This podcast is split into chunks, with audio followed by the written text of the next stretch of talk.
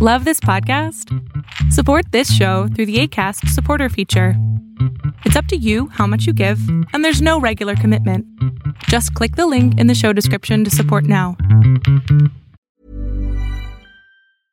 Normally, being a little extra might be a bit much, but not when it comes to healthcare. That's why United Healthcare's Health Protector Guard fixed indemnity insurance plans, underwritten by Golden Rule Insurance Company, supplement your primary plan so you manage out of pocket costs. Learn more at uh1.com. I'm Sandra, and I'm just the professional your small business was looking for. But you didn't hire me because you didn't use LinkedIn jobs. LinkedIn has professionals you can't find anywhere else, including those who aren't actively looking for a new job but might be open to the perfect role, like me. In a given month, over 70% of LinkedIn users don't visit other leading job sites. So if you're not looking on LinkedIn, you'll miss out on great candidates like Sandra. Start hiring professionals like a professional. Post your free job on linkedin.com/people today. Quality sleep is essential. That's why the Sleep Number Smart Bed is designed for your ever evolving sleep needs. Need a bed that's firmer or softer on either side? Helps you sleep at a comfortable temperature? Sleep Number Smart Beds let you individualize your comfort so you sleep better together. JD Power ranks Sleep Number number 1 in customer satisfaction with mattresses purchased in-store. And now save 40% on the Sleep Number limited edition Smart Bed for a limited time. For JD Power 2023 award information, visit jdpower.com/awards. Only at Sleep Number stores or sleepnumber.com.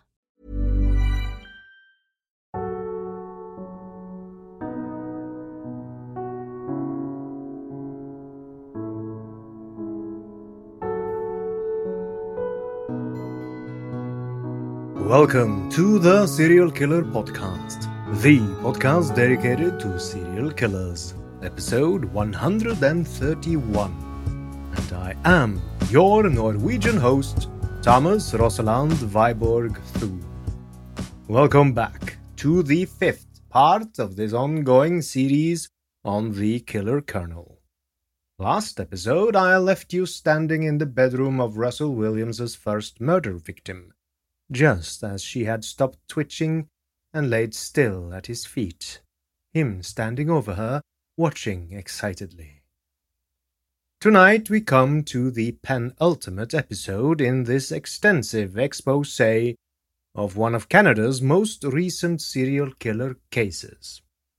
We continue Williams's travel into the very depths of human depravity and wickedness, as the judge said of good old Ted Bundy, extremely wicked, shockingly evil, and vile. Enjoy. Before we start the show proper, I want to, as always, publicly thank my elite TSK Producers Club. This club includes 22 dignified members of exquisite taste, and their names are Anne, Anthony, Captain Waters, Cassandra, Christy, Corbin, Evan, Fawn, James, Jennifer, Jesse, Kathy, Kylie, Lisa, Lisbeth, Mark, Mickey, Russell, Samira, Skortnia, William, and Zasha. You are the backbone of the Serial Killer podcast, and without you there would be no show. You have my deepest gratitude. Thank you. As always, if you want to donate to the show, you can easily do so at patreon.com slash the serial killer podcast. You can choose from many differing tiers ranging from $1 to as much as you would like. Bonus episode access starts at $10, while the TSK Producers Club starts at $15. Several bonus episodes are available. The latest two covering the expose of the Australian female version of Hannibal Lecter. So don't miss out and join now.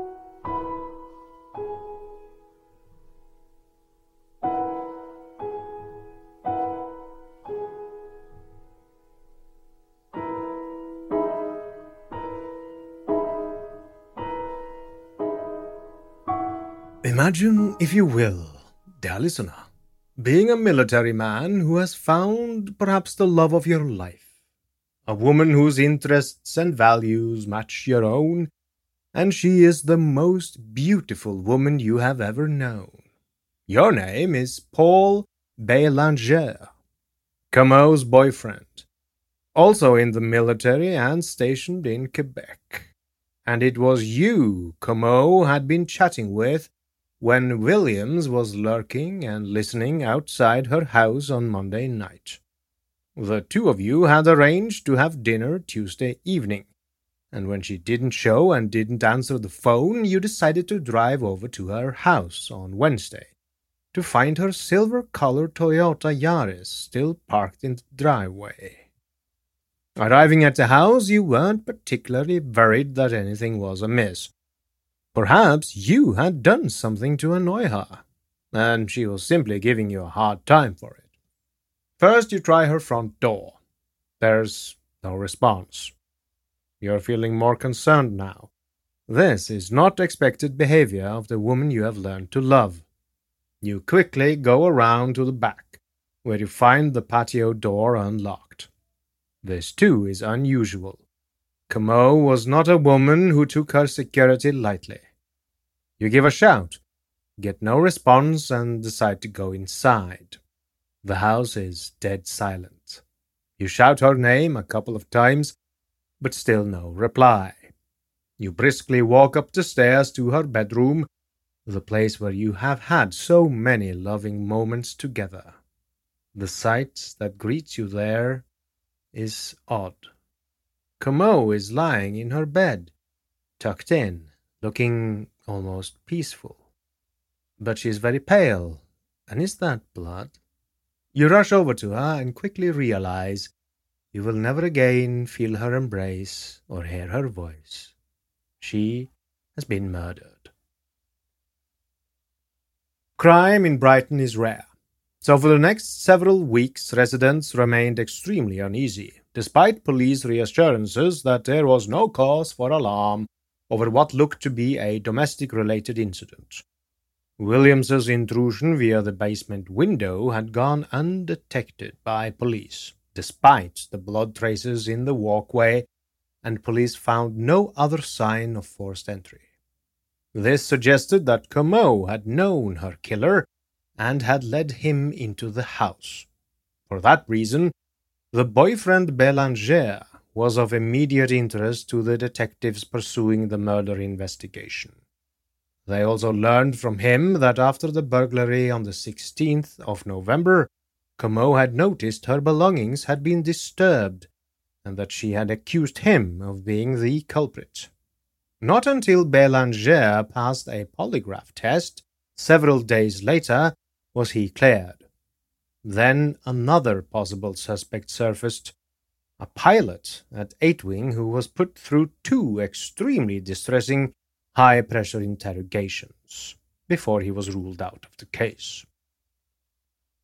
As police is interrogating suspects, Comeau's house was torn apart in the search for evidence, from the floors to the ductwork to the insulated walls, requiring extensive repairs when the police were done. The best clue they had was the bloodied footwear impressions Williams had left behind in the outside walkway.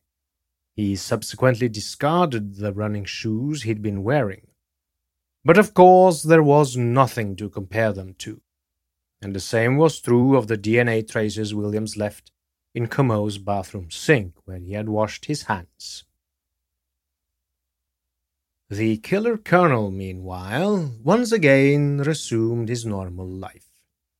As Williams would later tell police, on the Tuesday morning, a few hours after murdering Comeau, he drove from his cottage in Tweed to Gatineau, across the river from Ottawa, where he participated in an 8:30 a.m. meeting regarding the recently acquired C-17 Globemasters. He remembered the meeting, he said, because the big aircraft, a vital component of the Afghanistan war effort, had been so much a part of his job when he'd been working in Ottawa at the Directorate of Air Requirements a couple of years earlier. It was very foggy on the morning he made the drive, he also recalled. The meeting wrapped up mid afternoon, and later he had dinner at a restaurant with his wife, kissing her goodbye and then heading back to Tweed. But in an odd memory lapse, he was unable to tell Detective Sergeant Jim Smith where the couple had dinner, even when pressed, except to say that it was somewhere in Westboro, the upscale Ottawa neighborhood where their new house was being built, now nearing completion. Nor could he remember who paid for the meal, only that it would have been paid with MasterCard. On the 25th of November, the same day Comeau's battered and bloodied body was discovered in her home, Williams took part in a charity stunt that in hindsight can only be described as grotesque. As the eight wing commander usually did, he lent his weight to Trenton's annual United Way fundraiser. In a corny but effective attention getter known as Jail and Bail, organized at numerous workplaces across Canada, bosses and celebrities get rounded up and quote unquote arrested on absurd charges, sometimes by good humored cops. From a mock jail, the prisoners then frantically appeal to friends and colleagues to bail them out, and the money goes to charity. Williams cheerfully pitched in. He was arrested on a charge of being too young to be a wing commander. He was 46, while Lieutenant Colonel Sean Lewis, 8 Wing's logistics and engineering officer, was accused of having a full length mirror in his office and looking at it too often. Under the caption, Jail and Bail Event locks up the worst wing offenders, the December 4 edition of Eight Wings weekly newspaper carried a picture of Williams grinning into the camera, his hands tied behind his back. The next time he would pose for police photographs, he would not be smiling at all. Comeau's funeral was held on the 4th of December at the National Military Cemetery in Ottawa. Hundreds of friends, family, and military personnel were there, including both Alan Plant, her former longtime boyfriend, and Paul Belanger, her boyfriend that had discovered her body. Padre Paul Alain Monpas delivered the eulogy, lauding the murdered soldier's accomplishments, her great sense of adventure, and her integrity and devotion to duty. Colonel Russell Williams did not attend the funeral service. Padre Paul Alain Monpas said in his eulogy, and I quote, Marie's respect for those around her aided her career in the military. She always found the words for those having difficulty. She was never scared to get involved. She was full of talent, and whoever knew her can say she made a difference in their lives. Marie, a ray of sunshine to her friends and family, embarked on a lifelong quest to seek truth in her life. She lived her life to the fullest. Even though he did not attend her funeral, Williams had brazenly made a contribution too. Earlier in the week, he had written to Comeau's father on his official letterhead, expressing his condolences on behalf of the eight wing base. The letter read in part, again I quote, Please let me know whether there is anything I can do to help you during this very difficult time. You and your family are in our thoughts and prayers. With our deepest sympathy, Colonel Russell Williams.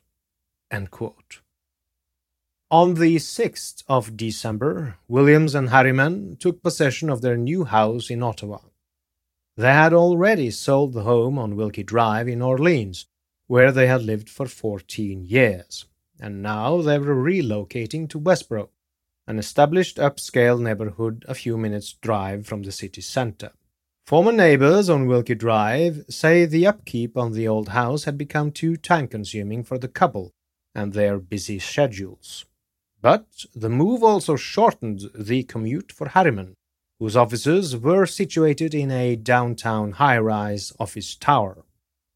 Most of the homes on Edison Avenue have been there for many years, but like the property next door, number 473 was brand new, purchased from the Prestwick Building Corporation for 693,819 Canadian dollars.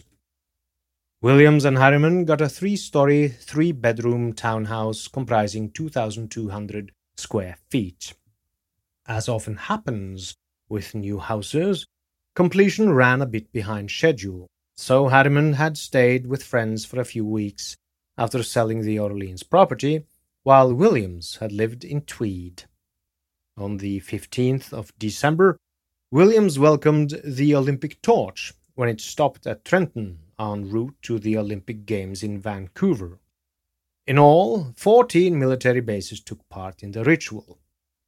It's very exciting to be a part of this, he said. In the 18th of December issue of Contact, his Christmas message to the men and women under his command urged them to, and I quote, reflect upon our collective accomplishments and to look forward to the future. He and Chief Warrant Officer Kevin West listed some of Eight Wing's achievements for the year. I quote We have maintained the support lifeline to our mission in Afghanistan, saved fellow Canadians through search and rescue operations, conducted all aspects of air mobility support, whether VIP or material support, and returned to Canada our fallen soldiers with honor and dignity. With the approach of Christmas, Williams concluded, and I quote, We know that many of you will be thinking of our comrades serving elsewhere, away from their loved ones. We thank you for the support we know you will provide their families here at home. Christmas came and went. Then New Year's Eve, which Williams marked by attending two parties at the Eight Wing Officers' Mess, a formal dress kit function, followed by a more relaxed get together with some of the civilians attached to the base. He stayed for a drink and then departed. The 3rd of January saw one of the largest ever repatriation ceremonies to stem from the Afghan conflict. In a biting wind, Williams watched as the coffins of Sergeant George Miok, Sergeant Kirk Taylor, Private Garrett Chidley, all from the Princess Patricia's Canadian Light Infantry, and Corporal Zachary McCormack, a reservist with the Loyal Edmonton Regiment, were unloaded. And there was a fifth coffin, that of award winning journalist Michelle Lang, seconded to the Canadian press from the Calgary Herald and reporting from the Kandahar area for less than three weeks before she was killed. Lang had been traveling with other soldiers when the vehicle they were in was ripped apart by a roadside bomb. Williams performed his official duties in the repatriation ceremonies impeccably. It was business as usual for him. Snow lay on the ground, and the raw February wind whipped across the surrounding farmland as the police cruisers moved into position, blocking the two lane highway in each direction. A checkpoint was being set up, with cars from two police forces the Belleville Police Service and the Ontario Provincial Police. Behind the wheel of one of the OPP cars that pulled up was Constable Russell Alexander, a career officer from the small Madoc detachment who was nearing retirement. He stepped out onto the asphalt. It was this same constable who in late October had suspected Larry Jones, Williams's next door neighbor, of being responsible for the twin home invasion sexual assaults on and near Cozy Cove Lane, and his presence at the roadblock may have been a coincidence. But what was rapidly becoming clear in the fast widening investigation was that those two attacks were almost certainly linked to the recent mysterious disappearance of a popular young Belleville woman, and that the unsolved murder of Corporal Marie France Comeau two months earlier in Brighton was probably part of the picture too.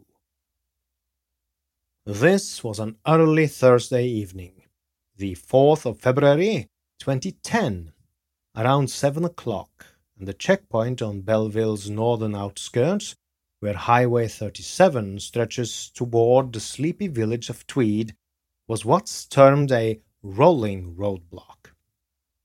Mobile and set up without warning, rolling roadblocks are routinely deployed in rural Ontario to nab drinking drivers and, increasingly, under toughened provincial legislation, speeders. And at first glance, that would have seemed to be the purpose of this one, which in part it was. As a trickle of motorists slowed down and obligingly rolled down their windows, the first question was friendly, unremarkable. Good evening, sir. Good evening, madam. Any alcohol tonight? This evening, however, something more than drunken drivers was on the minds of the cops, whose roadblock remained in place through the night until almost six the next morning, long after Belleville's bars had closed for the night. One week earlier, almost to the hour, a vivacious, independent minded woman of twenty seven had inexplicably vanished overnight from the brick and siding bungalow where she lived alone, right where the police checkpoint now straddled Highway 37. So, as the passing motorists pulled up and the police discreetly sniffed for a whiff of booze, drivers were asked to cast their minds back a few days. Had they been traveling this way the previous Thursday evening, the 28th of January, or early on Friday? Did they recall seeing anything unusual? Did they know of anyone else who did? Jessica Elizabeth Lloyd was born in Ottawa, where her father, Warren Lloyd, spent more than 25 years at CFB Ottawa in the Canadian Navy's communications section. On retiring in 1990, when Jessica was eight, Warren Lloyd and his small family relocated to Belleville. Home was the red brick bungalow on Highway 37, which was built for her parents and which later became Jessica's property after her father died of cancer and her mother moved into a smaller place in Belleville. At the time of her death, Jessica had owned the house for less than nine months. After graduating from Quinte Secondary School in 2000, she attended Belleville's Loyalist College, graduating after three years with a diploma in business administration and human resources. After a couple of interim jobs, she was hired by Tri-Board Student Transportation Services in Napanee, where she worked as a transit planner. She was famously reliable, which was the reason the alarm was sounded so early when she didn't show up for work that Friday morning. Ready to pop the question? The jewelers at BlueNile.com have got sparkle down to a science with beautiful lab grown diamonds worthy of your most brilliant moments. Their lab grown diamonds are independently graded and guaranteed identical to natural diamonds, and they're ready to ship to your door. Go to Bluenile.com and use promo code LISTEN to get $50 off your purchase of $500 or more. That's code LISTEN at Bluenile.com for $50 off. Bluenile.com code LISTEN. Hey, I'm Ryan Reynolds. At Mint Mobile, we like to do the opposite of what Big Wireless does. They charge you a lot, we charge you a little. So naturally, when they announced they'd be raising their prices due to inflation, we decided to deflate our prices due to not hating you. That's right. We're cutting the price of Mint Unlimited from $30 a month to just $15 a month. Give it a try at mintmobile.com slash switch. $45 upfront for three months plus taxes and fees. Promote for new customers for limited time. Unlimited more than 40 gigabytes per month. Slows. Full terms at mintmobile.com. A lot can happen in the next three years. Like a chatbot may be your new best friend. But what won't change? Needing health insurance. United Healthcare Tri Term Medical Plans are available for these changing times Underwritten by Golden Rule Insurance Company, they offer budget friendly, flexible coverage for people who are in between jobs or missed open enrollment. The plans last nearly three years in some states, with access to a nationwide network of doctors and hospitals. So, for whatever tomorrow brings, United Healthcare Tri Term Medical Plans may be for you. Learn more at uh1.com. From the first hours of Jessica Lloyd's vanishing, alarm bells rang. She'd texted a friend shortly after 10:30 at night to say she'd arrived home safely after spending the evening with him at a mutual friend's house and was turning in for the night. But she'd failed to show up for work the next morning at the bus company where she'd worked for the past two years. And because she was always punctual, colleagues at work swiftly realized something was very wrong. The 29th of January was a Friday, and at around 9 o'clock, Lloyd's mother, Roxanne McGarvey, got a call from the school bus company in Napanee telling her that her daughter had not shown up for work that morning. McGarvey headed for Jessica's house, stopping off en route at the office of Jessica's doctor in Belleville to see if by any chance she was there. On arriving at her daughter's house, she found the car still in the driveway, the doors locked, and no signs of a break and enter.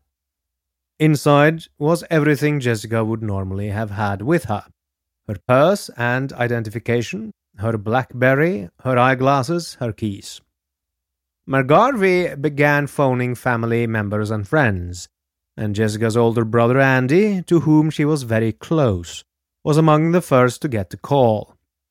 He had rushed over to his sister's house, and soon police and volunteers had shown up en masse. The police arrived shortly after noon and quickly spotted two sets of footprints in the snow, leading from the house to a set of tire tracks about 150 yards away, on the edge of the cornfield at the north end of the property. Scores of volunteers began fanning out and scouring the woods and surrounding fields, and they were joined by personnel from CFB Trenton, together with police from Belleville and from the small neighboring Stirling Rawdon Police Department. The OPP brought in a helicopter, as did the military at Eight Wing, a big yellow search and rescue cormorant, the deployment of which was approved by the base commander, Colonel Russell Williams. Hundreds of posters were quickly printed and distributed, plastered on cars and hydro poles, seeking a beautiful young woman who was five foot five, weighing 125 pounds, with bright green eyes, brown shoulder length hair, and an intricate L shaped tattoo across her lower back. There was widespread concern about her disappearance, as Lloyd had lived most of her life in Belleville and was extremely well liked. An ad hoc Facebook group, Find Jessica Elizabeth Lloyd, sprang to life as more than 48,000 people, including family and friends, but mostly strangers, pitched in with sympathy, thoughts, and advice. Deputy Belleville Police Chief Paul Vandergraaf called the collective response amazing. Despite the massive attention from the public and law enforcement, however, a week after Lloyd had disappeared without a trace, there had been no breakthrough nor any sign of one. And the sense of foreboding that built with the passing days soared on Wednesday, the 3rd of February, when Belleville police issued a stark warning to the city's women, especially those living alone.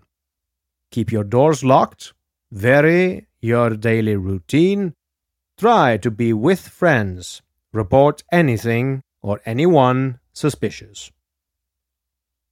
There was good reason for the police alert, because, sinister as Lloyd's disappearance was, the larger picture police were by now looking at was becoming more threatening as they joined up dots from the past four and a half months the two bizarre sex attacks in Tweed, the murder in Brighton of Corporal Marie France Comeau, and now what looked to be the abduction of Lloyd in Belleville. Different types of crimes, in different places, under scrutiny by different police. Still absent from the mix was any connection to the dozens of lingerie break ins in either Tweed, all of but one which had gone unreported, or Ottawa, more than 125 miles away. Nonetheless, the ingredients were in place for what could have been a reprise of the cross jurisdictional chaos that hampered the Paul Bernardo murder investigation in the early 1990s, which was badly marred by interdepartmental police rivalry in Toronto and Niagara region. And here, dear listener, I must ask you to pause briefly. The Homolka Bernardo serial killer case is extremely interesting and a case that will be featured on the Serial Killer podcast in the future. Rest assured. There were, in other words, police officers on this case that remembered the utter horror that those two killers inflicted upon Canada only a short decade earlier very well. They hoped they would be able to stop a repeat tour of hell this time around.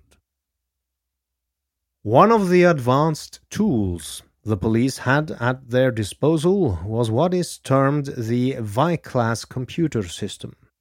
It's an acronym for Violent Crime Linkage System, part of a national network that's mostly run by the Royal Mounted Canadian Police. VICLASS grew out of a still earlier investigation in the 1980s involving British Columbia serial killer Clifford Olson, and its broad function is to track and analyze common threads in seemingly disparate investigations. All Clifford was a convicted Canadian serial killer who confessed to murdering 11 children and young adults between the ages of 9 and 18 years in the early 1980s. He was a pure blooded psychopath, and, as with all other serial killers, he too will have his day in the limelight here on this show at a later date. A highly specific vehicle canvass was undertaken by police. Along with the tire tracks discovered on the far northern edge of Lloyd's property, there had been two separate sightings of what looked like an SUV parked there on the night she vanished. Its make was unknown, but using the tire tracks, identification specialists were able to measure the width between its wheels. Those two bits of information were fed through a provincial government database, and roughly 450 vehicles that might be the suspect one showed up. They included, but were not limited to, Toyota 4Runners 1996 to 2002, Jeep Cherokees 1999 to 2004, and Nissan Pathfinders 1998 to 1999. Of those 450 SUVs, police had traced 178 and were still in the process of interviewing the owners when the roadblock was set up on Highway 37 on that chilly 4th of February evening. So, Constable Alexander and his partners were carrying a tape measure and photos of the tire tread marks. OPP forensic specialists had photographed the tread, magnified the image, and pasted it onto a sheet of cardboard, along with an estimate of the wheel width. And now came what proved to be the moment of truth. The roadblock was set up shortly before seven o'clock and one of the very first vehicles to pull up within a minute or two was a 2001 silver colored Nissan Pathfinder piloted by none other than the Air Force colonel who commanded the 8 wing military base in Trenton. Still in his crisp blue uniform, he was heading toward his home in Tweed and was in a hurry, he explained. He appeared arrogant, aloof, and tried to pull rank, as the term goes. This would prove to be one of his most damning mistakes, and contributed to his ultimate fate later on. The police officer at the roadblock looked at Williams' Pathfinder, measured the width between its wheels, and concluded that there wasn't an exact match with the mysterious SUV. But the Pathfinder's Toyo Open Country HT tires were a different story. Particularly notable was the front left tire, which appeared to closely resemble one of the telltale tracks. The officer said nothing of this to Williams, filled out his questionnaire, and with a nod and a wave, the colonel was soon on his way up Highway 37, heading toward his lakeside hideaway on Cozy Cove Lane. But back at the roadblock, an animated discussion was taking place about whether to pull the alarm cord and placed surveillance on the colonel. The police officer knew who Williams was. He was a distinguished guy, the boss of Eight Wing, and he made the case that even though his tires seemed to match the tracks, it was probably a coincidence. If anyone would be above suspicion, it surely must be Colonel Williams. One of the Belleville officers vigorously disagreed, and after an argument, the first officer relented. So, as Williams drove up the highway, an internal police call was made. Surveillance, the officer was saying. Now. Right now. Let us wind back a few days. Once again, we are back at the Lloyd House. Thursday, the 28th of January. Jessica was not at home, which suited Williams perfectly. He staked out the house, located the various entry points he would be able to use to complete his plans, and then left. He drove back to his cottage. It wasn't very far away and changed into his attack clothes and packed up his rape kit. Then he headed back down the highway toward Belleville and Lloyd's house, leaving his Blackberry phone behind. This time, Jessica was at home. Williams parked his Pathfinder on the far northeast end of the property and walked around the edge of the field to observe the surroundings and scope out his attack route. Jessica had returned home around 10:15 p.m. 10:36 she sent a text message to her friend Dorian O'Brien telling him she was safely home. The text message was to be the last anyone other than Russell Williams got of any signs of life from Jessica Lloyd. Jessica was at sleep in her bed when Williams entered her house, this time through the patio door. The precise timing of this entry is unclear, but the photos Williams took were time-stamped at 1:19 a.m. on the 29th of January, suggesting he entered around 1 a.m. As with Jane Doe and Laurie Massicotte, he had intended to strike or seize Jessica while she slept, but she awoke as he stood over her. He ordered her to lie on her stomach. Then he tied her hands behind her back with a rope from his rape kit. Duct tape, dear listener, seems to be a recurring tool for serial killers, both in real life and in the movies. It was no different for Williams, and he once again turned to the ever practical product in order to blindfold Jessica with it. The next three hours he orchestrated another horrific photo session. He took scores of still photos and recorded lengthy videos in which he made sure the lighting was to his liking by expertly arranging the various table lamps. As with his previous victim, Jessica was sexually assaulted and raped repeatedly. She was stripped naked and forced to pose in lewd pornographic poses. He raped her, vaginally and anally, and made sure not to climax in order to make everything last as long as possible. At one point, when she was trying to fight him, he calmly told her, and I quote, You want to survive this, don't you? When she replied with a hoarse, Yes, he nodded and told her she was doing good. Later on in the uh, session, he recorded how he forced her to perform oral sex on him while placing a zip tie around her neck. As she put his penis in her mouth, he told her, and again I quote, If I feel anything I don't like, I pull on this zip tie and you die. Got it? End quote. Jessica showed extraordinary courage in the face of such a cold, calculating, and extremely brutal killer. Instead of panicking, and thus risking him killing her outright, she tried to placate Williams by trying to do exactly as he wanted. As Williams was torturing and raping Jessica, his SUV was spotted in the cornfield by local handyman Lyle Barker, who thought it looked out of place.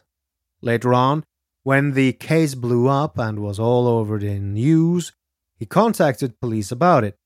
It would prove a vital tip in the case. After three hours, time that must have felt like an eternity, Williams forced Jessica to walk with him across the field to his truck. She was still blindfolded, and her hands were tied behind her back. It was the dead of night, just before early morning, around 4:30 a.m., and he drove his victim back to his empty cottage in Tweed. An hour or so after arriving, he forced her to take a shower with him, which he of course photographed and videotaped. He later told police he had allowed her to sleep for a few hours while he dispatched an early morning message to Eight that he had the stomach flu and would not be able to make the luncheon in the officers' mess at 11. When Jessica awoke, and at some point soon after, she experienced what appears in the video to be a seizure. Later, when the admitted facts of the case were entered as evidence, it was suggested by a relative of Lloyd's who attended the court hearing that she had no history of seizures, and that this one may have been a desperate ruse designed to induce Williams to take her to a hospital, as she repeatedly implored him to do. Something she said, captured on video, suggests it was indeed a trick.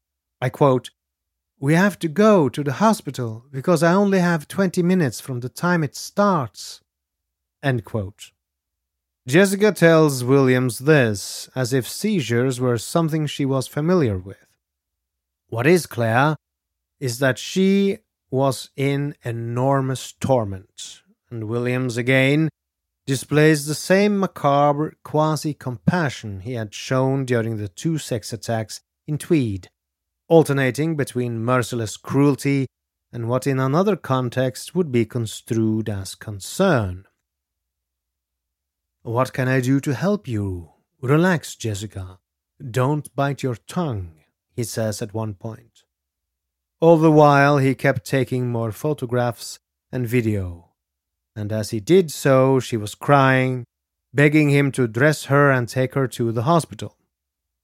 Near the end of that segment of the video footage, as he is pulling a sweater over her head, she is still weeping.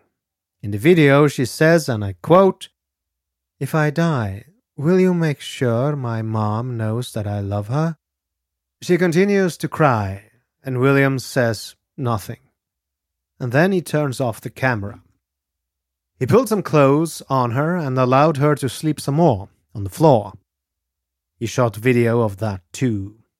She awoke at around one o'clock in the afternoon, and Williams told her he was going to set her free, but that he first wanted to take some more pictures of her modeling her underwear, which he had brought with them from her house in Belleville. He used the zip tie again for the same purpose as before, and he once again raped her, gazing calmly into the video camera as he did so. After several more hours of degrading sexual assault and rape, Williams dressed Lloyd in her blue jeans and a hooded roots sweatshirt, gave her some fruit to eat, and told her once again that she was going to survive. And perhaps she believed him, because in one of the most chilling moments of the video, she appears sitting up on the bed, still blindfolded with the duct tape, and with her hands still roped behind her back but with a broad smile on her face. At around 8:15 that evening, still tied up and now with duct tape over her mouth as well as her eyes, so that she had to breathe through her nose, Lloyd was led toward the door of the cottage. As she walked through the living room, Williams clubbed her from behind with the same heavy red flashlight he had used in his earlier attacks on the other women, cracking her skull and probably knocking her unconscious. He then strangled her with a piece of rope. He told police it was the only time he hit Lloyd during her almost 24 hour ordeal, and that before he did so, he had spent some hours pondering how to murder his prisoner. But it was not the blow that killed her. The cause of death was strangulation, the autopsy found. As she lay on the floor of his cottage, blood pooling around her head, Williams took three more photographs. He carried Lloyd's body out to the garage and cleaned up some of the blood in the living room. Then, somewhere between nine and ten that evening, he got into his Pathfinder and drove back down Highway 37 to the Eight Wing base in Trenton, where he spent the night, ready to get back to business as usual. Planning for your next trip? Elevate your travel style with Quince. Quince has all the jet setting essentials you'll want for your next getaway, like European linen, premium luggage options, buttery soft Italian leather bags, and so much more and it's all priced at 50 to 80% less than similar brands. Plus, Quince only works with factories that use safe and ethical manufacturing practices. Pack your bags with high-quality essentials you'll be wearing for vacations to come with Quince. Go to quince.com slash trip for free shipping and 365-day returns. Hi, I'm Daniel, founder of Pretty Litter. Did you know cats tend to hide symptoms of sickness and pain? I learned this the hard way after losing my cat, Gingy. So I created Pretty Litter, a health monitoring litter that helps detect early signs of illness by changing colors, saving you money and potentially your cat's life. Pretty Litter is veterinarian developed, and it's the easiest way to keep tabs on your fur baby's health right at home. Go to prettylitter.com and use code ACAST for 20% off your first order and a free cat toy. Terms and conditions apply. See site for details. Planning for your next trip? Elevate your travel style with Quince. Quince has all the jet setting essentials you'll want for your next getaway, like European linen, premium luggage options, buttery soft Italian leather bags, and so much more. And is all priced at 50 to 80% less than similar brands. Plus, Quince only works with factories that use safe and ethical manufacturing practices. Pack your bags with high-quality essentials you'll be wearing for vacations to come with Quince. Go to quince.com slash pack for free shipping and 365-day returns. And with that, Colonel Williams' second act of murder that we know of, this episode and part 5 in this saga covering Russell Williams comes to a close. I hope you enjoyed listening to me telling it to you. The next episode, number 132 in number, will be the final installment in this expose. So, as they say in the land of radio, stay tuned. Finally, I wish to thank you, dear listener, for listening. If you like this podcast, you can support it by donating on patreon.com slash the serial killer podcast, by leaving a review on Apple Podcasts, facebook.com slash the SK podcast, or by posting on the subreddit the SK podcast. Thank you. Good night and good luck.